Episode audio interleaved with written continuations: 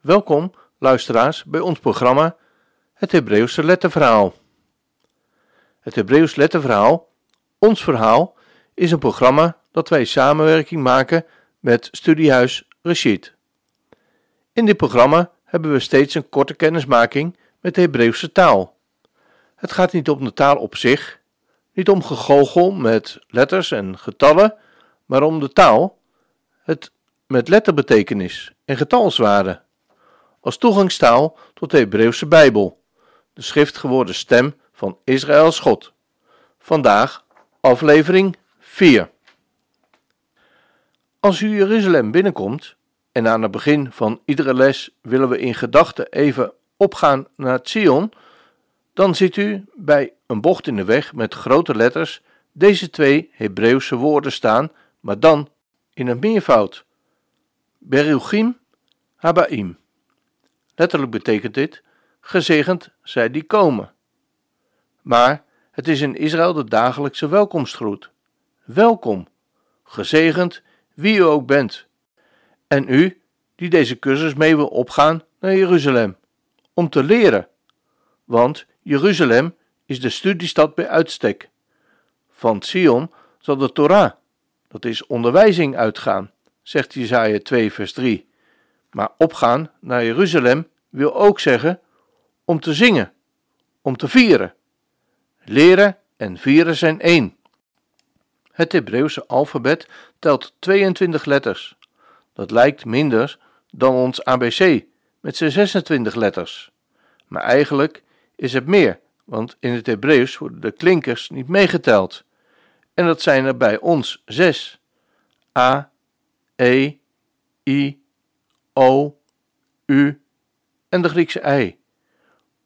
Bovendien kent het Hebreeuws nog een vijftal sluitletters, letters die aan het eind van een woord een andere vorm krijgen. In deze eerste aflevering maakt u kennis met de eerste letter van de 22, de alef.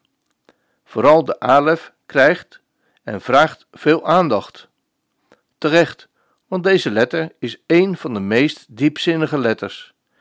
Er wordt wel gezegd: wie de alef kent, kent de hele Hebreeuwse taal, want in deze ene letter zijn alle letters, alle woorden, zelfs alle zinnen begrepen. In de welkomstgroet Baruch Haba staat de alef achteraan als laatste letter. Laatste letter? Wij, die van links naar rechts lezen, zouden willen zeggen: het is de eerste letter. Maar in het Hebreeuws loopt de schrift van rechts naar links. Net andersom dan bij ons. Een andere eigenaardigheid is dat de woorden niet, zoals wij dat gewoon zijn, op de onderlijn geschreven worden. In het Hebreeuws schrift hangen de woorden als het ware aan een denkbeeldige bovenlijn. Vandaar dat we, als we een Hebreeuws boek in handen krijgen, dit meestal willen omdraaien. Voor ons gevoel staan de woorden op hun kop.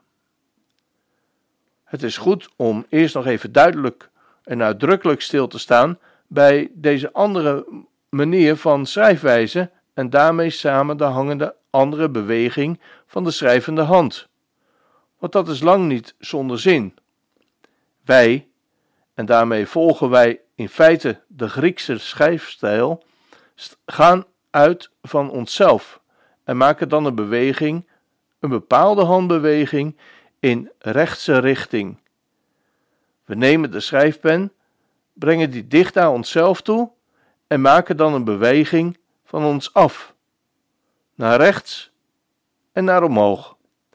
Lijnrecht daartegenover staat de Hebreeuwse schrijfrichting. Men begint niet bij zichzelf, maar buiten zichzelf. Men neemt de pen, beweegt de eerste hand met een boog naar een punt buiten zichzelf en begint dan van bovenaf, van rechts naar links te schrijven. De Hebreeër schrijft naar zich toe. Hij laat de woorden naar zich toe komen.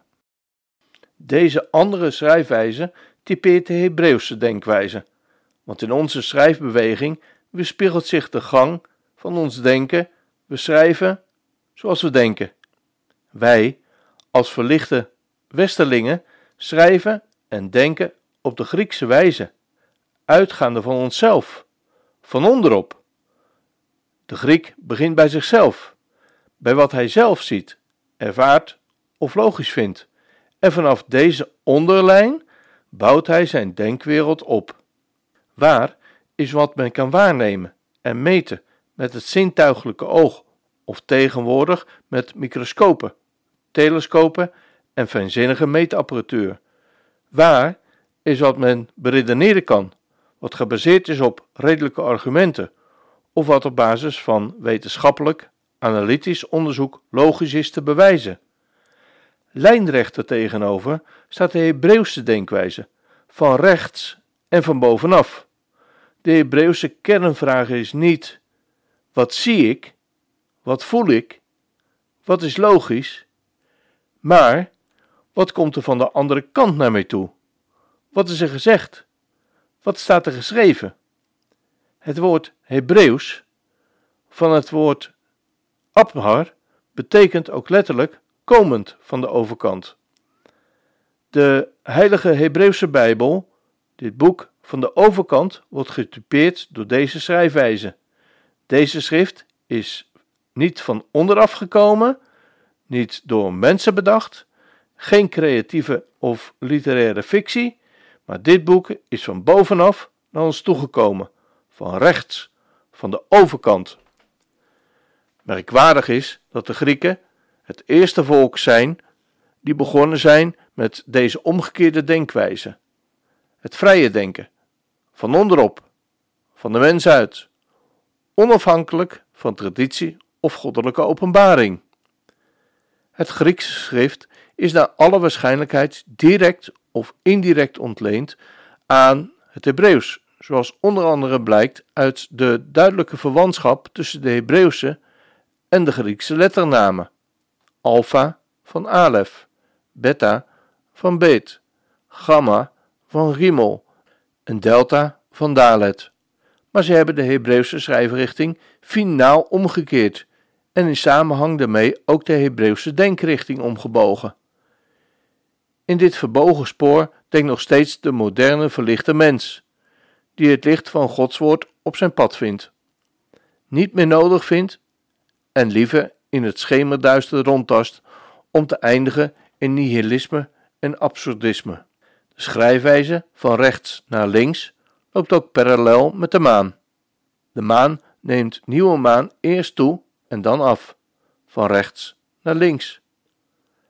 Dit in tegenstelling tot de zon, die vanaf links in het oosten door het zuiden zijn baan trekt naar rechts, naar het westen, althans gezien vanuit Jeruzalem. Het kenmerkende verschil tussen zon en maan is bovendien dat de zon een relatief zelfstandige lichtbron is.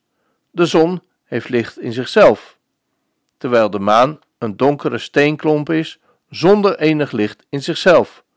Zij weerkaatst alleen het licht dat van buitenaf naar haar toe komt. Daarin is de maan een beeld van de mens die geroepen is om Gods licht, zijn liefde en zelfovergave te weerkaatsen. Van nature is er geen licht in ons, wel afgeleid licht, inzicht en kennis die afgeleid zijn van traditie of rechtstreeks uit Gods licht, door Zijn woord en geest. Maar we moeten ook bereid zijn op gezette tijden dit licht, onze soms eenzijdige en makkelijk vastroestende inzichten, te doven om het licht opnieuw te weerkaatsen, net zoals de maan die elke avond verdonkert en weer als nieuw oplicht. Het is opmerkelijk en veelzeggend dat in de Bijbelse godsdienst de tijdordening, de jaarlijkse feestcyclus, bepaald wordt door de maan en niet zoals bij de Grieken en andere heidenen door de zon. Net als schrijfwijze en denkwijze zijn ook cultuur en cultus nauw met elkaar verwant. De denkcultuur van de mens met als uitgangspunt de mens als God weerspiegelt zich in de zonnegodsdienst. Middelpunt en hoogtepunt van de heidense cultus zijn de zonnefeesten, met als jaarlijks hoogtepunt het zonnewendefeest of midwinterfeest. Daarentegen zijn het middelpunt en de hoogtepunten van de Bijbelse godsdienst de twee maanfeesten, het grote feest van Pesach en van Sukkot, die beide beginnen bij volle maan, op de vijftiende van de maand. Het Bijbelse jaar is een maanjaar. Het is één doorlopende herinnering aan het licht dat van buitenaf naar ons toegekomen is. In plaats van het heidense zonnewendefeest viert het Joodse volk in de donkere wintertijd het Chanukka-feest of het vernieuwingsfeest, zoals we lezen in Johannes 10, vers 22, als een jaarlijkse herinnering aan de mislukte poging van de heidense Grieken onder leiding van Antiochus Epiphanes om de zonnereligie aan het Joodse volk op te leggen en de Bijbelse maancultuur uit te roeien. Tot zover deze aflevering. Mocht u meer willen weten of geïnteresseerd zijn in meer informatie over de Hebreeuwse taal, dan verwijzen wij u graag naar de website van Studiehuis Rashid www.studiehuisrashid.nl. U vindt daar alle benodigde informatie om op een heel toegankelijke manier kennis te maken met het Hebreeuws. Nieuwe afleveringen van dit programma vinden plaats op maandag, woensdag en vrijdag om 3 uur. Voor herhalingen van dit programma ga dan naar www.radioisrael.nl Radio Weekprogramma. Terugluisteren kan ook. Ga dan naar radioisrael.nl Uitzending gemist.